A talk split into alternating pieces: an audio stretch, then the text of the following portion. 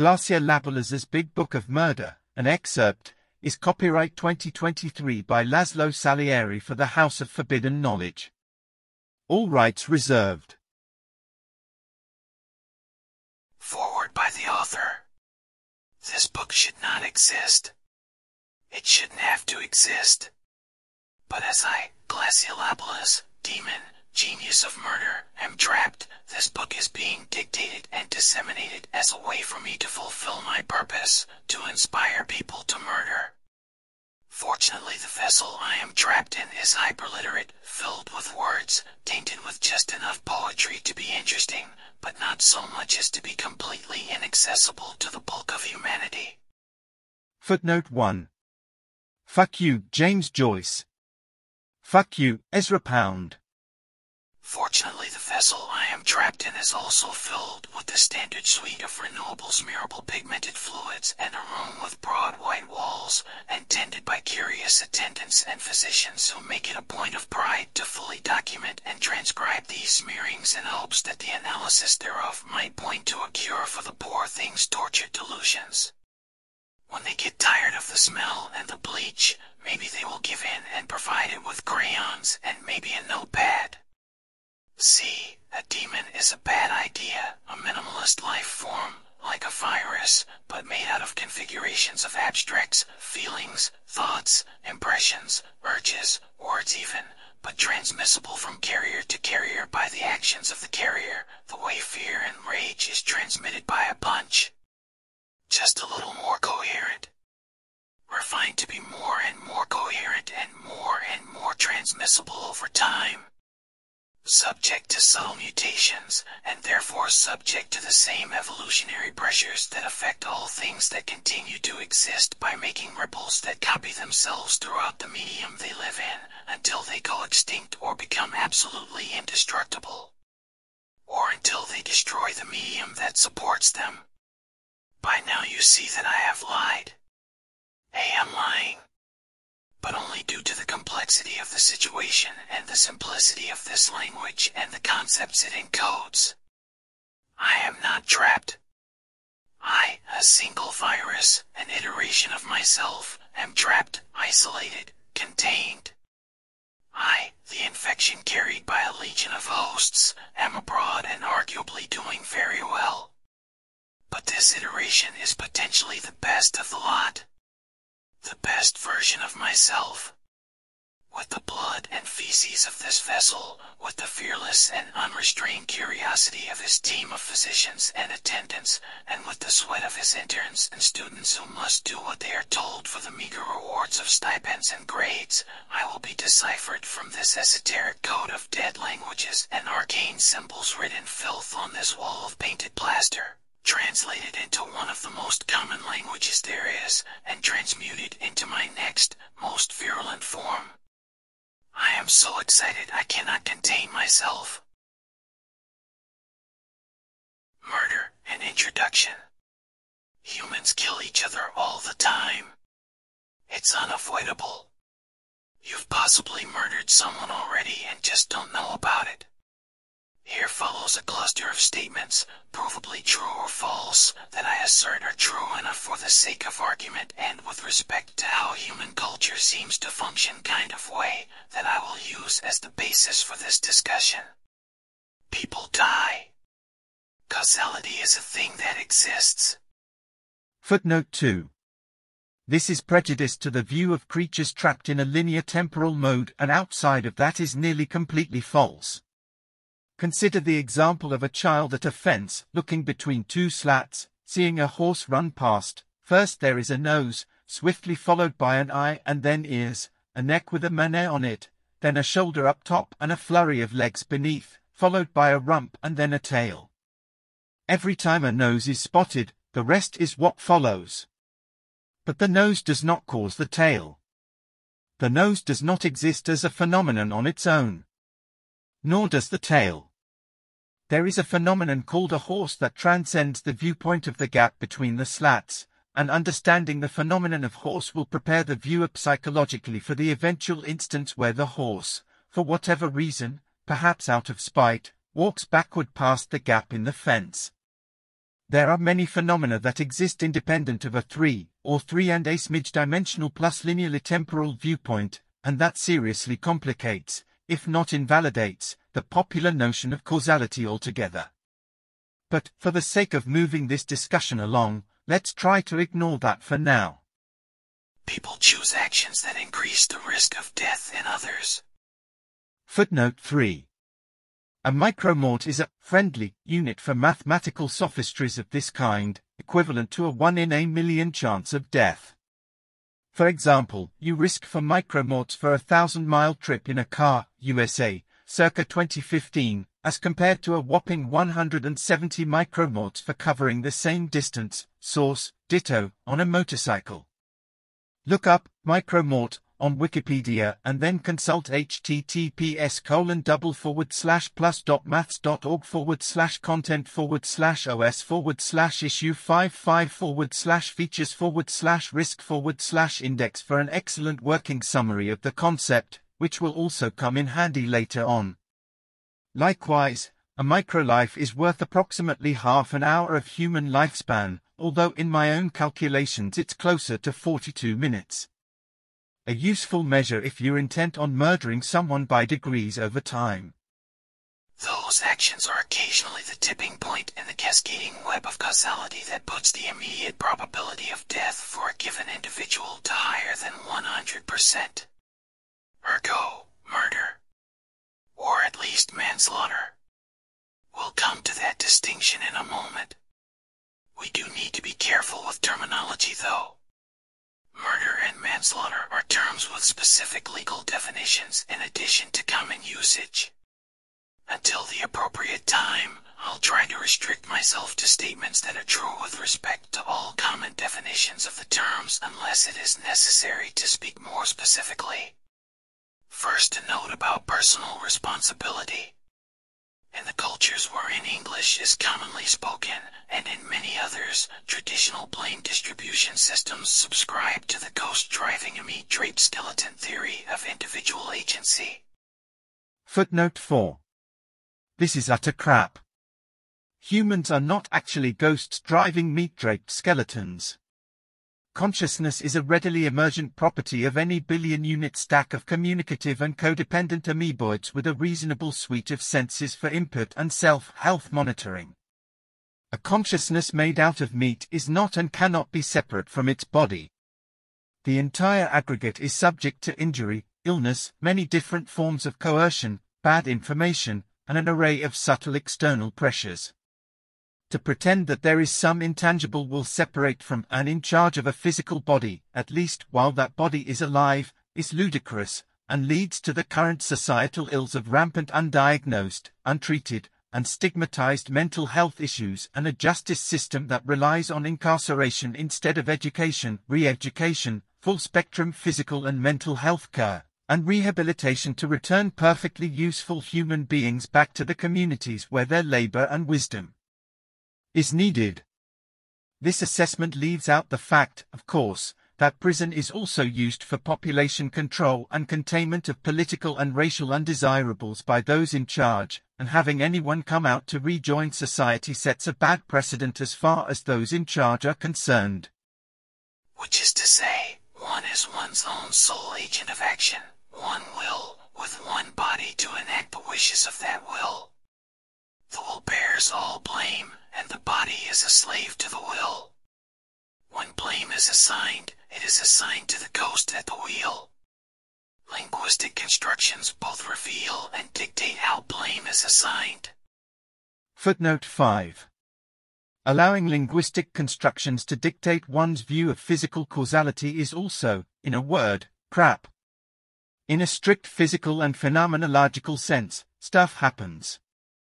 It is entirely possible for a human to witness this stuff happening and understand it in all of its interlocking complexities just by observing and remembering something even a dog can do, but what typically happens instead is that the observer will tell itself a story, in its native language, describing the witnessed events in a fashion thoroughly restricted by its own limited vocabulary and grasp of grammar and colored by how it already believes such a story ought to go, based on all the stories it has heard and enjoyed throughout its life so far, and then actually discard the memories of the sensory data of what was witnessed in favor of storing the made-up story. This means all of the data of any complex causal web of phenomena are discarded and replaced, in the observer's memory, with a supersimplified text of actors and what they did, as dictated by their little unassailable internal ghosts, and what happened to them as a result of their actions and or various accidents. Further, these stories are edited before they are stored and every time they are retrieved afterward based on an arbitrary valuation of subjective believability, i.e., the extent to which the story is consistent with all the other internal stories the individual has already marked, due to personal preferences and societal pressures, as believable, which is to say, asserted as true despite the lack of supporting evidence, or even asserted as true despite the presence of disproving evidence. Unfortunately, just about every human justice system there is hinges on the concept of the verbal descriptions of allegedly criminal events resulting in believable narratives and the confidence of a listening audience in those narratives with respect to reasonable doubts, which are simply measures of how narratives fail to be entirely believable. At least they bother to pretend that actual evidence should be part of the equation, despite the fact that any evidences submitted are just props and visual aids for the stories told to the jury. Anyone looking for any form of actual enlightenment or even simply an unclouded view of his or her own reality would be best served by discarding any concept of believability altogether and, metaphorically, hammering a fat cork into the mouth of any internal narrating voice that has the gall to try to explain to one what it really is that they are experiencing. Consider the following sentence. John hit Amy. Here, the action of hitting is assigned to John. John did the hitting. John is responsible. Or, more specifically, the ghost at John's wheel is responsible. Look at this next one. John caused Amy to be hit. Here, we have no idea who or what is doing the hitting. In the absence of clarifying data, the reader assumes the hitting was going to happen, or at least be attempted, but John performed some action that put Amy in the path of the strike. The blame distribution tradition assigns a significant portion of blame to John due to whatever mysterious action he took. But let's consider a third construction. John allowed Amy to be hit. Again, we have no idea of who or what is doing the hitting. The construction implies, however, that there was some action John could have taken that would have prevented Amy being hit. Thus, at least some blame falls on John for Amy's misery. Next, John failed to prevent Amy being hit. This example is fairly similar to the last, except for one thing. It is no longer clear whether John was capable of preventing Amy being struck. If he was capable, there could be some blame. If he was not capable, then some of the distributed blame falls somewhat vaguely on his incapability, which would require further investigation to see if John's supposed ghost was at fault. One more. Leslie hit Amy. In this construction, John is not present, and blame is assigned entirely to Leslie.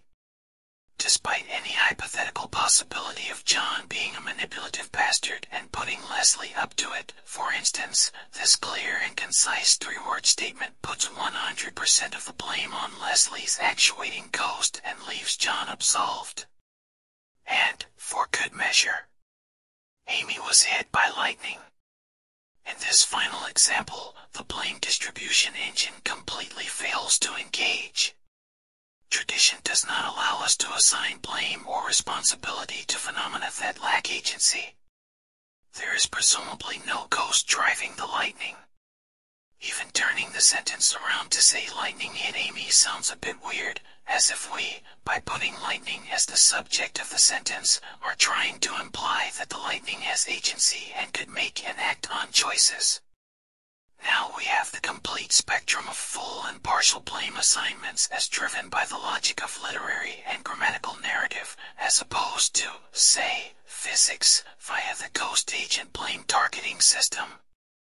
Modern students of either philosophy or physics will spot the problems with the system almost immediately, but the concept of murder makes nearly no sense without the above schema for the underlying concepts of personal responsibility or blame assignment. I.e., one cannot be responsible for the death of another, even in part, if one cannot be seen as the willful agent of one's own actions and an appropriate assignee for blame. Given the above, however, any action one takes that causally contributes to the death of another human being invites a share of the blame for that death to come back on the actor. If the actor is aware that the action could result in the victim's death, and the actor finds the victim's death to be a desirable outcome, then the act becomes at least an attempt to murder. It is manslaughter if death was the result but not the intended result, and the action was taken without full consideration of the possible results, and more a matter of negligence than intent. There's your promised distinction. This completely ignores the entire causal web of non-actor related circumstance that could be contributing factors to mortality. Say a 78-year-old woman who has spent her life ignoring her own health is shoved down a flight of stairs. If she had been healthy and strong in the way that some of the elderly can be with a reasonable diet, regular exercise, and few vices, then she could have made it to the bottom of the stairs with just bruises. But a heavy smoker, sedentary, with significant amounts of bone loss would be basically shattered, with broken hips, broken vertebrae, rib fragments puncturing lungs, etc. In the latter case, even though a case could be made that the resulting death is mostly the old woman's own fault for years of neglecting her health, the actor responsible for her shoving will receive the complete measure of the blame for her death. No fractional responsibility will be assigned to the circumstances of caretaking relatives putting or keeping her in the house with the staircase when safer housing was available, for example, or any of a number of other similar ancillary factors. So, closing someone's windpipe with your crossed thumbs and holding your grip until your victim's brain ceases to function due to oxygen starvation is clearly murder.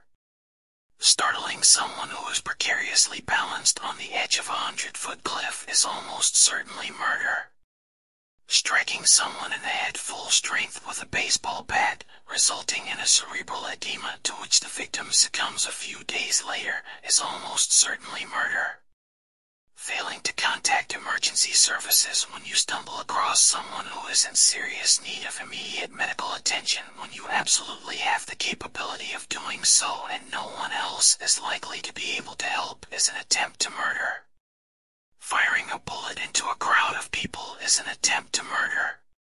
Firing a bullet into the air in a populated area in full knowledge that bullets come back down at pretty much the same speed as they went up is an attempt to murder. Feel free to be creative with your attempt, though. Given an average human lifespan is around a thousand months, dumping a known toxin in the environment that shortens the lifespan of a thousand residents by one month each on average is mathematically equivalent to one murder. All you need is a reasonable knowledge of the possible, long-term, in some cases, consequences of any particular action and the will to consciously choose that action despite the assessment. Hell, you don't even need malice. It's not like dying is the worst thing that can happen to a person. Anyone who says it is is either a coward or trying to score a political point. Given that, murder can be a mercy for someone who has had their last good day and will only experience unendurable misery if prolonged. Before the mercy of safe and acceptable abortion procedures, every mammalian mother since the advent of fur has had to count the number of babies versus the number of nipples and the seasonal availability of food to do the terrible, tearful math of how many children she could support, and every obstetrician and every midwife either has already or will eventually have to choose whether the mother or the child is the one to live. Murder of someone irretrievably evil, someone turned predator, is the frequent aim of capital punishment. Murder of the enemy is so emphatically socially acceptable that there is a perpetual rage-filled struggle to get despised people officially labeled as enemies so the adherents of the cult of the badass can sweep them off the face of the earth, guilt-free, leaving behind a better place. Sometimes these choices are free of malice. Sometimes they are soaked in something even darker. As the population of the world approaches 10 billion, it will soon be the case that any choice one makes will eventually lead to the demise of another. It happens even now, when one of the wealthiest buys a new car with the money that, if properly donated and managed, could have bought a hundred thousand meals where famine runs rampant, where war has destroyed businesses and farmland, where bread and antibiotics go only to the soldiers. Diffusion of responsibility is not absolution from responsibility. Worldwide, about two-thirds of the people who die every day actually die from senescence, from bodily failures due to aging.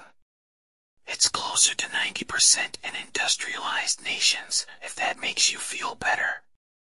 But the remainder are culled by the causal web in which everyone is embedded, with guilt levels ranging from failure to prevent to the more deliciously premeditated. You are, pretty much from birth, red-handed. Why not enjoy it?